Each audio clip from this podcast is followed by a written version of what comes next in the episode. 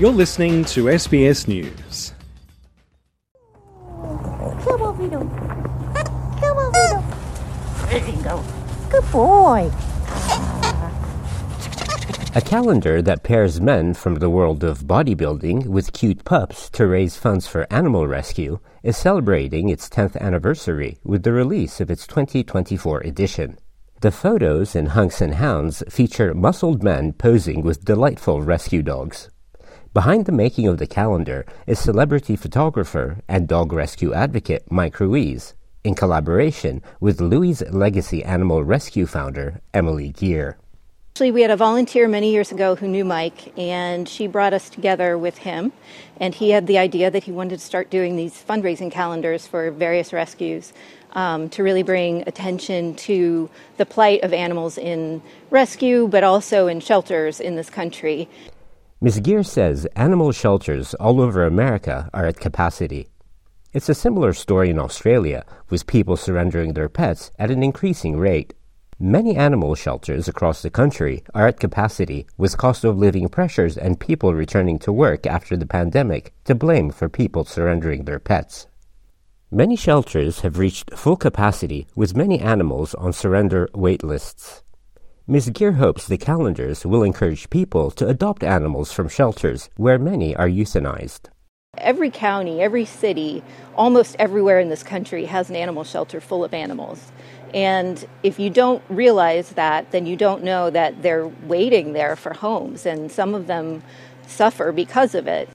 Australia faces similar issues to the United States. All states and territories in Australia are reporting increases. Vet Practice is reporting that RSPCA Victoria has had a 340% increase in calls about surrendering a pet over the last three years, and their animal shelters are currently operating at or near capacity. In New South Wales, the Animal Welfare League has an eight month waiting list for surrendering pets and a jump of about 34% over the last few years of animals coming into the league for care. For Mike photography is the right platform to fight for animal welfare. As a, as a young person, like I always felt like I didn't have a voice and I wasn't seen. So I always told myself, like if ever I was in a position and had any kind of visibility or platform at all, that I would use it for the greater good. And um, as soon as I became, you know, successful as a photographer, I um, I started advocating for for different organizations, and uh, animal advocacy was really important to me because of my connection that I had with my dog and um, and other sentient beings. I just felt like there was such a need to advocate for the voiceless, and that's kind of how it all started with the with the calendar and, and, and the multitude of other uh, things that I do to benefit animal welfare. Producing the calendar has led to the saving of thousands of dogs. It's been 10 years now, and we're on our 10th anniversary, and um, I'm just really proud of it because we've, we've been able to save you know, thousands of dogs literally from, from producing this calendar. Um, so you know, it's become like a really important project for me every year. It's probably the most gratifying thing that I do every year. Mr. Ruiz says the dogs used in the calendar come from shelters and from those engaged in animal welfare. This year we, we used 14 male models and um, probably the same amount of dogs. Often we tend to get more dogs for the shoot just because some don't like to be photographed and you know we certainly don't want to stress a dog out you know they've been through enough already so um, we, we have as many dogs come to the shoot as possible and they usually are brought by fosters or people who have adopted their alumni of the rescue that we're benefiting. Ms. Gear, like Mr. Ruiz, hopes the 2024 calendar will encourage people to adopt them. People are not adopting anymore right now. They, they are adopting some. I shouldn't say not adopting. They're adopting some, but they're not adopting at the rate that they were adopting before COVID. And so animals are sitting in shelters for much longer and longer lengths of stay, which is the time period they're there. And um, and they're developing all kinds of behavior issues and things like that, which makes them less adoptable, which means more and more animals keep building up at the shelter. And it's heartbreaking.